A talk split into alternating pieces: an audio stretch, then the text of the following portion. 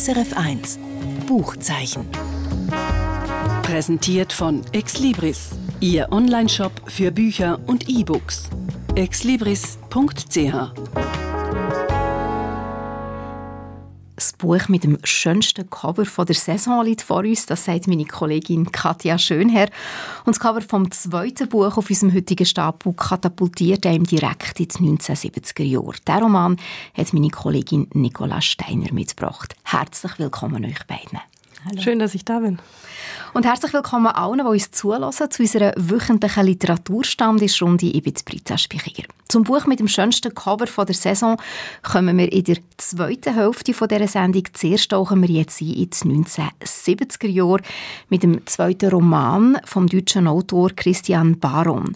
Das Buch hast du, Nicola, mitgebracht. Es heißt «Schön ist die Nacht» und erzählt vom Leben in den 1970er Jahren im damaligen Westdeutschland. Im Zentrum stehen zwei Männer, die um eine gute Existenz kämpfen.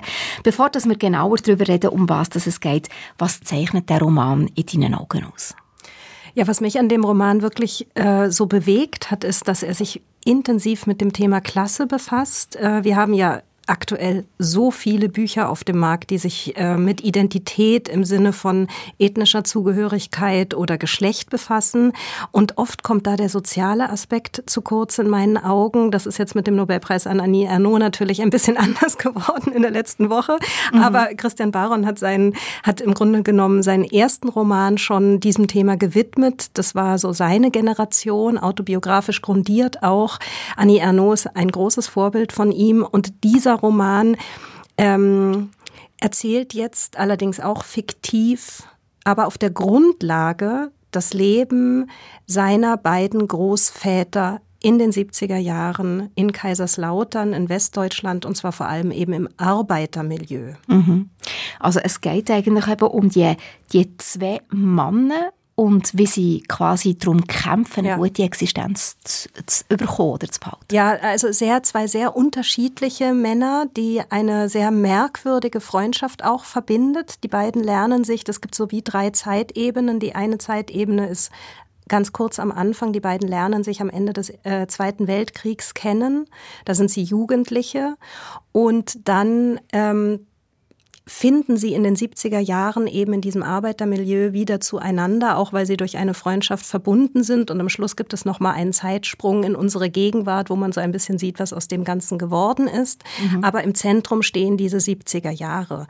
Und es gibt eben den einen, der heißt Horst Baron. Das ist wirklich interessanterweise eben auch ein Großvater. Ein absolutes Ekelpaket, kann ich nur sagen, der seinen Freund permanent über den Tisch zieht, der eigentlich nicht arbeiten will, der irgendwie immer versucht, das alles mitzunehmen, was nur geht, aber nicht bereit ist, irgendwas reinzugeben. Mhm. Und der andere heißt Willi Wagner, ist Zimmermann und will eigentlich immer ein sehr anständiges Leben führen, was ihm manchmal auch nicht ganz so gut gelingt, weil natürlich die Lebensumstände extrem kompliziert sind in diesem Arbeitermilieu. Mhm. Du sagst, der eine ist Zimmermann und der Baron, was macht der? Ja, der, der ist so eine Art Parasit, ja. Der, der, der versucht immer irgendwelche Gelegenheitsjobs zu finden, manchmal leicht mit kriminellen äh, Hintergründen, er landet zwischendurch auch kurz im Gefängnis. Ähm, er versucht einfach abzuschöpfen, was abzuschöpfen ist. Also der hat in dem Sinne nichts Richtiges gelernt und ist auch nicht so richtig bereit, ähm, in irgendeiner Form sich in was auch immer in die Gesellschaft oder auch in die Familie oder überhaupt in etwas hineinzubegeben. Ja, das ist so ein bisschen der asoziale Typ, sage ich jetzt mal. Das mhm. heißt, er zieht dann den Guten runter?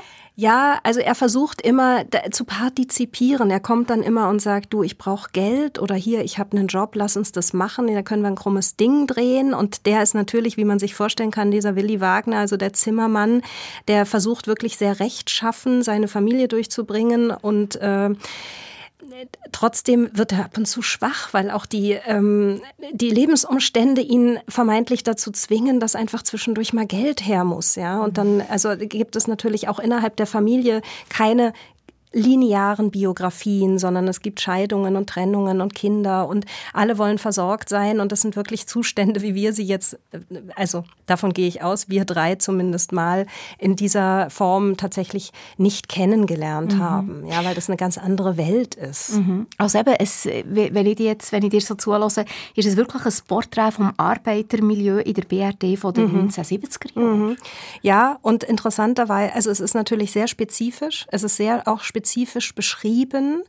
Und gleichzeitig ist das Interessante daran, wenn also so eine Art historischer Roman, aber natürlich mhm. die Zeit, jüngere Zeitgeschichte im, im Fokus.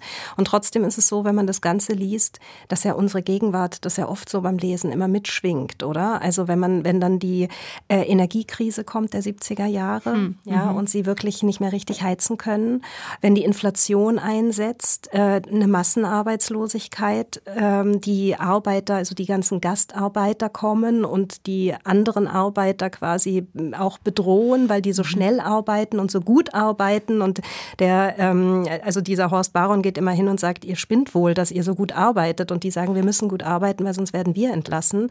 Wir müssen einfach liefern. Also da sieht man auch so ein bisschen diese sozialen mhm. Spannungen. Man sieht auch noch nicht direkt thematisiert, aber doch immer mitschwingend die Auseinandersetzung und auch die fehlende Auseinandersetzung mit dem Nationalsozialismus. Ja, da schwingen immer gewisse Dinge mit, also die noch so nachtönen, sage ich mal.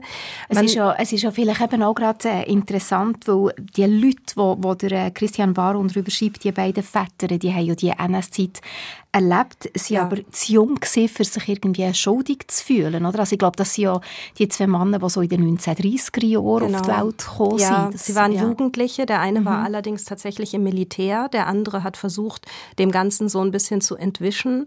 Ähm, aber sie sind natürlich geprägt. Und mhm. die Mutter des einen ist auch eine überzeugte Kommunistin. Das heißt, sie sind schon auch beide politisch von unterschiedlichen Seiten quasi im Kopf, ja, mit geprägt worden. Also es kommen, es kommen manchmal Aussagen drin vor, wo man einfach so spürt, da ist etwas noch nicht ganz verarbeitet oder es ist einfach ähm, von der von der politisch, ich meine klar, die Kommunisten in der Arbeiterschaft, die haben natürlich auch ein ganz anderes Interesse gehabt, ja, ähm, ihren ihren Stand zu sichern und so weiter. Also es ist auch ein bisschen politisch, aber das alles und das finde ich sehr angenehm. Es ist wie kein Pamphlet oder keine äh, ab endgültige, abschließende, ähm, wie sagt man dazu, ein, kein abschließendes Porträt, sondern es ist wirklich so eine Erzählung, wo all diese Töne mitschwingen. Das hat mir sehr gut gefallen, muss ich sagen. Welche Rolle spielt jetzt die Männerfreundschaft? Ist das eine Freundschaft oder eine Zweckgemeinschaft oder ist ja, es für dich viel mehr ist, Porträt, diese, diese Naja, Zeit? das ist natürlich, also diese Männerfreundschaft ist natürlich an sich ähm, mal so das Tragende der Hauptfiguren oder das tragende Konstrukt, was diesen, was diesen ganzen Roman auch in all seinen Facetten mitnimmt, weil der mhm. eine sozusagen eine Ebene abdeckt und der andere die andere. Aber ähm, wir würden heute dazu sagen, eine toxische Männerfreundschaft, mhm. die eigentlich auf einer großen Hilflosigkeit beruht mhm. und auf, auch auf einem Ausnutzen auf der einen Seite und trotzdem auch einer Solidarität. Ja, also das ist so eine, das ist, äh, ich glaube, das macht beim Lesen auch sehr viel ähm, aus, dass, dass man wie wissen will, wie entwickelt sich das eigentlich, weil man irgendwie nicht ganz bis zum Schluss nachvollziehen kann, warum der eine dem anderen eigentlich wirklich immer die Treue hält. Also man denkt sich oft, genau, arme Willi dem der arme bösen. Willi dem bösen Horst immer noch die echt immer wieder aus der auf, aus der aus der Patsche hilft bis zum Schluss. Da gibt es natürlich dann schon auch eine kleine Wendung, die ich auch nicht verraten will, weil ähm, sich das lohnt, ähm, das zu lesen. Aber da ähm, manchmal man könnte vielleicht den Figuren fast ein bisschen vorwerfen, dass sie so linear sind, ja, dass sie so eindimensional sind. Aber mhm. es ist eben in der Sache, die beschrieben wird, dann auch wieder in Ordnung, weil so viele komplexe Themen angerissen werden, dass es das auch verträgt. Mhm. Wie ist denn die Geschichte verzählt? Also Hast du denn noch als authentisch empfunden, auch punkto Spruch, punkto Tonfall? Oder ist jetzt das schon vielleicht auch die Erzählung von jemandem, eben der mhm. Christian Baron, was eigentlich aus dem Milieu ausgeschafft Ja, das ist natürlich immer die große Frage, oder? Weil es mhm. gibt ja schon diese Klassenromane, gerade im französischen Sprachraum eben, also Annie Ernaux, Didier Eribon, ähm, Edouard Louis, mhm. die sozusagen rückwirkend erzählt sind. Ich habe den Eindruck, dass Christian Baron sich vorgenommen hat, einzutauchen in diese Zeit. Es gibt ähm, Passagen, die sind sehr umgangssprachlich und da hört man auch dieses, äh, diesen Dialekt aus dem Ruhrgebiet mit. Ich kann den weder nachmachen, noch, noch höre ich ihn, wenn ich ihn lese, weil ich ihn einfach nicht gut genug kenne. Mhm. Aber ich habe schon den Eindruck, dass Christian Baron ziemlich stark über Recherche und über die Befassung mit dem ganzen Thema in die Zeit eintaucht und uns mitnimmt. Also es gibt zum Beispiel eine wunderbare Szene, finde ich meine absolute Lieblingsszene, ist nur ein ganz kleines Detail, ein ein oder zwei Sätze. Die rauchen immer, die trinken ganz viel, sind immer in der Kneipe, sind wirklich in dem Sinne verwahrlost, sage ich jetzt mal, rauchen ununterbrochen und dann kommt ein Mann nach Hause und seine Frau hat gerade Kuchen gebacken und bittet ihn, er möge doch bitte mit seiner Zigarette einmal durch die Küche gehen, weil es stinkt so nach Backen. Und ich musste, ich musste so lachen, weil ich mir gedacht habe, das hat sich so verändert, ja, also, dass die Frau den Mann bittet, dass wieder normale, ähm, dass es wieder sozusagen normal, ja, es stinkt so nach Backen. Also das ist, das ist ganz lustig. Ansonsten ist das Buch nicht wirklich lustig, aber mhm. es ist wahnsinnig atmosphärisch und sehr viele Töne. Es ist auch manchmal auch sehr zart geschrieben und manchmal dann eben auch sehr brutal. Er wechselt im Tonfall immer wieder. Er wechselt auch der Autor zwischen sogenannter auktorialer Perspektive, also so ganz von oben schildernd, äh, in die personale Perspektive, das heißt aus der Person wahrnehmend. Man könnte ihm da auch das in dem Sinne zum Vorwurf machen und sagen, naja, das ist nicht stringent, ja, aber das sorgt beim Lesen natürlich auch für Abwechslung. Mhm. Also es ist, ich Dynamik. finde, als mhm. Lese, ähm, als Leseerlebnis ist es in dem Sinne eine sehr äh, gut erzählte Geschichte. Und ich stelle es mir auch recht rührend vor, da Leuten zuzuschauen dabei, wie sie einfach versuchen zu überleben und durchzukommen. Und sie finden einfach auf keinen grünen Zweig. Ja, und das ist, glaube ich, so das Grundthema, was mitschwingt, oder? dass diese, also und das ist auch das, was mich so fasziniert hat, ähm, in dem Sinne unter dem Genre Klassenroman, dass es mal wieder ähm, dieses Buch einem auch vor Augen führt. Man wird hineingeworfen und es ist mhm. wirklich so gut wie unmöglich rauszukommen aus gewissen Gesellschaftsschichten. Es ist eben dieser Aufstieg, diese klassische Erzählung, ja? genau, diese klassische Erzählung, wenn du nur genug arbeitest, dann kommst mhm. du da auch raus, die ist oft genug nicht zutreffend. Und ich finde, dass dieses Buch das in all, auch in seiner in dem Sinne Hoffnungslosigkeit oder in, in der Perspektivlosigkeit sehr anschaulich äh, macht. Schön ist die Nacht heisst der neue Roman vom deutschen Autor Christian Baron, wo Nicola Steiner heute vorgestellt hat. Erschienen ist der Roman im Klassenverlag und 384 Seiten lang. Und wer Lust bekommen hat, jetzt noch mehr von diesem Roman zu erfahren, der schaut heute oben am besten der Literaturclub am 5.30 Uhr auf SRF 1. Dort hat ihr das Buch auch besprochen. Mhm. Und jetzt zum schönsten Cover von der Saison. Knalliges Türkis trifft auf Satz Lila. Drauf der Kopf von einer schwarzen Frau mit rotem Mund und grossen Ohrringen und am oberen Rand prangt der Titel in goldigen Buchstaben «Freundin bleibst du immer». Katja, du hast uns schon vorgeschwärmt, dass das für dich eines der schönsten Cover von der Saison sei. Aber hat dich der Roman, der Inhalt das dahinter von diesem Buch von der Tommy O'Barrow auch überzeugt? Ja, die, äh, wäre natürlich gefährlich, ne, wenn, man, wenn man ein Cover so toll findet. Obwohl, äh, dass man ja vielfach ein Buch einfach mal in die Hand nimmt in der Buchhandlung. Genau, aber bei dem wäre ich besonders enttäuscht gewesen, wenn es mich enttäuscht hätte. Aber es hat mich nicht enttäuscht. Also es ist ähm, keine toxische Männerfreundschaft, sondern eine sehr, sehr gesunde, schöne Frauenfreundschaft, um die es hier geht. Um was geht es denn? Was mhm. ist Geschichte? Es geht um drei Frauen. Ähm, in spielt Ganze, muss man auch, äh, das Setting ist sehr wichtig, spielt in Nigeria. Ähm, und es geht um die drei Frauen Fumni, Enitan und Zainab. Das sind drei Freundinnen, die sich in den 80er Jahren während des Studiums ähm, kennengelernt haben, wurden enge Freundinnen, haben ja wirklich sind, wie es so schön heißt, durch dick und dünn gegangen. Nach dem Studium hat es sie aber so in alle Winde zerstreut. Also Enitan ist, äh, hat einen Weißen geheiratet, ist in die USA gezogen. Zainab ähm, wohnt woanders in Nigeria als Fumni. Die ist nämlich mit so einem reichen, sehr, sehr reichen, äh, korrupten Geschäftsmann äh, zusammengekommen und lebt in Lagos, so in ihrer gated Community, in ihrem Reichtum. Genau, und diese drei Frauen haben sich jetzt 30 Jahre nicht gesehen, hatten die ganze Zeit aber weiterhin Kontakt miteinander. Aber jetzt, nach 30 Jahren, gibt es ein Wiedersehen in Lagos. Das ist die Ausgangslage. Das ist die Ausgangslage. Und wie wird die Geschichte erzählt? Ähm, wir, haben die, wir haben die drei Frauen und es wird auf drei Zeitebenen erzählt. Also wir haben Fumni, Enitan und Zainab. Und es wird jeweils aus ihrer Perspektive erzählt. Und es wechselt aber mal sind wir in ihrer Zeit während der, ja, wir erfahren, also es sind Porträts von den Frauen, also wir gehen in ihre Geschichte, wie die aufgewachsen sind, welchen familiären, religiösen Hintergrund die haben. Ähm, und und dann sind wir wieder im Jetzt. Und der Grund für dieses Zusammenkommen jetzt nach 30 Jahren ist eben, dass die Tochter von der Fumni heiratet.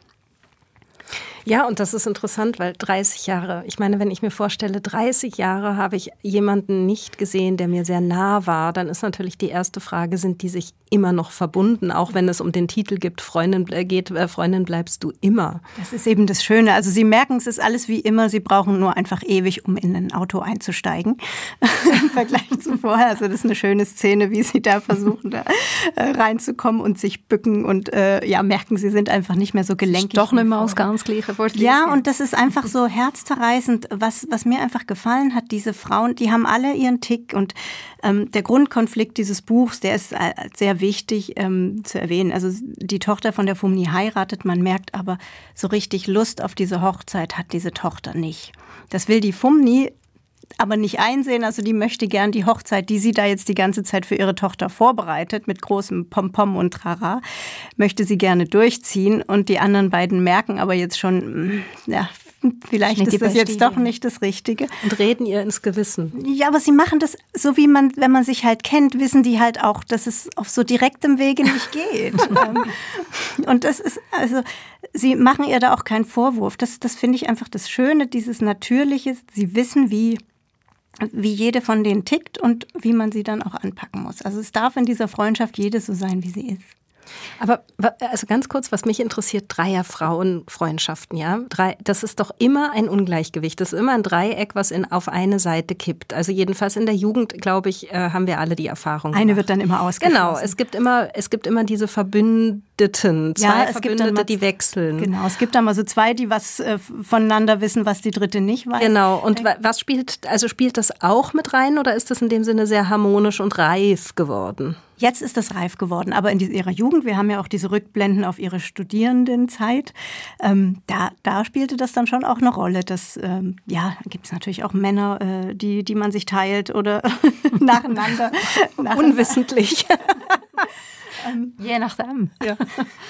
Genau, also das spielt schon auch eine Rolle, aber jetzt sind die da, das ist so angenehm. Die, die sind jetzt wirklich angekommen in ihrer, ihrer Freundschaft, reden niemandem mehr hinterher, du musst das und das anders machen, sondern man akzeptiert sich und man akzeptiert auch die Lebenswege, die die andere äh, gegangen ist. Also der einen haben sie es schon am Anfang, also der, der Enitan, übel genommen, dass sie da jetzt in die USA zieht, aber das ist jetzt alles gar kein Thema mehr. Aber ist das nicht gleich Lektüre, die irgendwie so ein bisschen vor sich hertümpeln? Also es klingt, es klingt jetzt sehr idyllisch, die drei Frauen, -hmm. die sich nach 30 mhm. Jahren wieder treffen und jede ist zwar einen anderen Weg gegangen, aber man versteht sich immer noch und probiert nachher irgendwann die Tochter äh, vielleicht vor einem unglücklichen Leben zu retten. Genau, also der, das Spannungsmoment soll eben diese, wie geht das jetzt mit dieser Hochzeit aus? Mhm. Wird sie heiraten müssen oder nicht? Das ist ähm, der Konflikt, um den sich dreht. Aber wir haben einfach im Grunde haben wir drei Porträts von drei verschiedenen Frauen und man erfährt unheimlich viel dann über auch über Nigeria und die Geschichte von Nigeria wie vielfältig dieses Land ist, ähm, einfach dadurch, dass wir die verschiedenen Lebenswege von, von denen, von ihrer Herkunft ähm, so porträtiert sehen. Ja, das wäre meine Frage gewesen. Jetzt haben mhm. wir bei Christian Baron so darüber gesprochen, was das sozusagen auch als Zeitporträt noch mit sich nimmt, oder? Also mit sich bringt. Und ähm, mir, also es hört sich sehr lebendig an mhm. und sehr abwechslungsreich, aber ich wollte auch fragen, fokussiert es vor allem auf die zwischenmenschlichen Beziehungen oder sieht man auch die Konflikte in der Gesellschaft und eben in dem, in diesem äh, Zwangsehe-System und so weiter? Also schwingt da noch mehr mit? Ähm, also man erfährt wahnsinnig viel über Nigeria und das finde ich so geschickt eingeflochten. Also das, ähm, das hat sie wirklich clever gemacht, weil nämlich äh, die eine, die Enitan, die in die USA, ich, das war mein Problem, muss ich gerade noch erzählen, beim, beim Lesen. Man braucht recht lange, bis man die dadurch, zuordnen dass, kann. Ja, mhm, dadurch, dass die Namen einem nicht so geläufig sind, muss man ja doch relativ lange mal gucken, ja, welche war das jetzt so? Mhm. Wenn man das einmal drin hat, ist man dann auch, auch drin im Buch. Ähm, genau. Und die Enitan hat ihre Tochter, die komplett in den USA aufgewachsen ist, mit dabei jetzt bei dieser Hochzeit. Und die stellt dann einfach so die Fragen, die ich jetzt auch stellen würde.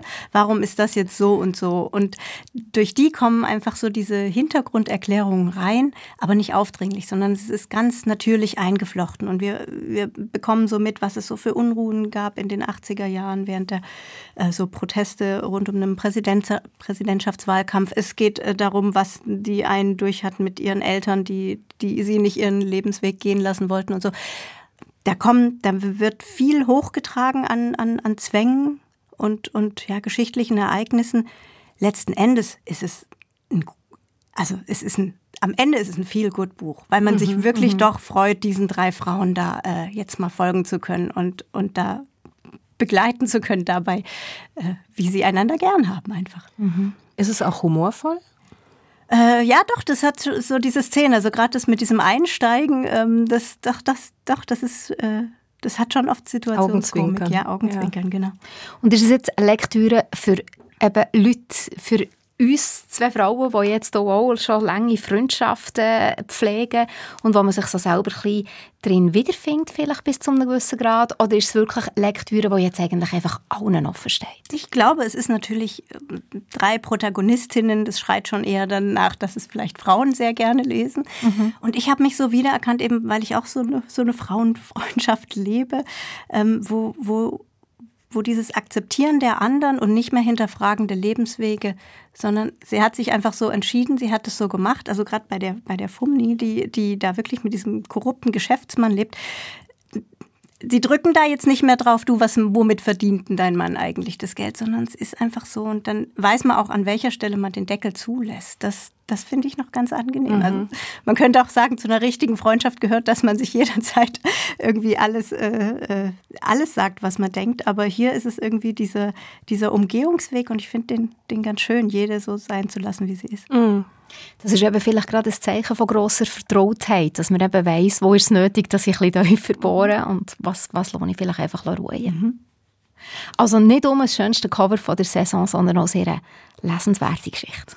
Ich fand noch sehr schön, wenn ich es noch anfügen darf, es gibt am Schluss auch noch so ein kleines Glossar, wo dann mal so ein paar Mahlzeiten oder sowas, was es, äh, äh, die dann auch so eingeflochten werden, ähm, noch erklärt sind, was sich dahinter verbirgt. Also man kann das auch lesen, ohne dieses Glossar. Aber es ist noch so schön für die Landeskunde, wenn man noch so ein paar Begriffe hinten nachschlagen kann.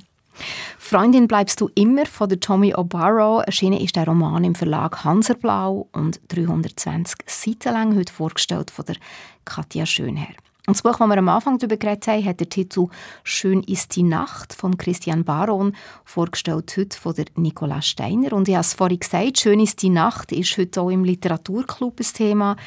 In der Runde sitzen Elke Heidenreich, der Philipp Tingler und als Gast der Schweizer Liedermacher Linard Bartil. Habt ihr heiß darüber diskutiert, über das Buch, Nicola? Ich wollte gerade sagen, so schön ist die Nacht gar nicht. Weder im Buch, es ist wild, es geht wild äh, zu und her. Heute oben auf SRF 1 am 5 vor halb 11. Danke euch beiden, Nicola und Katja, dass ihr heute mit mir an Literaturstammtisch gesessen seid. Danke dir. Danke dir. Und jetzt zum Schluss noch ein Kurztipp. Ein Mann mit vielen Talenten heißt der Roman. Geschrieben hat der US-amerikanische Autor Castle Freeman. Wie schon in seinen früheren Büchern nimmt er die Leserinnen und Leser auch mit dieser Geschichte mit ins ländliche Neuengland. Dort im ländlichen Neuengland ist der Langdon Taft daheim. In einem Haus, das er geerbt hat, macht er jeden Morgen gegen Mittag eine Flasche billigen Whisky auf. Er ist ein Eigenbrötler, der gerne über den Durst trinkt und eigentlich in seinem Leben im Hinterland von Vermont keinen Sinn mehr sieht. Aber da taucht der Dangerfield auf. Der gut angelegte, eloquente Mann, der nur der Taft sehen kann, macht ihm ein verlockendes Angebot, das er nicht ausschlagen kann. Während einem halben Jahr überlässt der Dangerfield dem Taft seine Talente und der kann sich damit alle seine Wünsche erfüllen. Aber das ist nicht ein Geschenk vom Himmel. Der Dangerfield ist ein Handlanger vom Teufel. Auf den ersten Blick also die altbekannte Geschichte rauschhaftes Glück gegen Verkauf der Seele. Nur, der Taft glaubt schon lange nicht mehr an eine übergeordnete Macht und schlägt ein. Jetzt nimmt die Handlung aber eine andere Wendung als die berühmte Faust-Geschichte mit dem geschenkten Talent von der Taft, anderen von gut zu tun. Er hilft einem schwerkranken Kind und seinen mittellosen Eltern, bringt Teenager auf den richtigen Weg und lässt den eingebildeten Anwalt auf die Nase fallen. Der Dr. Faust als hilfsbereiter, guter Mensch. Ob der Castle Freeman mit einem moralischen Anspruch geschrieben hat, das weiß ich nicht, aber es ist auf jeden Fall eine unterhaltsame Geschichte mit schrägen, aber sympathischen Hauptfiguren, humorvollen Dialogen und wundersamen Begebenheiten, die manchmal schon ins Fantastische driften. Wie auch schon in seinen früheren Büchern zeigt der Castle Freeman einiges mehr seine Qualitäten, dass er mit viel Witz und spitzer Federn fabulieren kann. Ein Mann mit vielen Talenten vom Castle Freeman, übersetzt von Dirk van Gunsteren, erschienen im Hanser Verlag rund 170 Seiten lang. Und das ist es vom heutigen Buchzeichen. Mein Name ist Britta Spichiger. Schön, wenn ihr auch nächste Woche daheim oder unterwegs wieder mit dabei seid. Gleicher Sender, gleiche Zeit. SRF 1 Buchzeichen. Präsentiert von Exlibris Ihr Onlineshop für Bücher und E-Books. exlibris.ch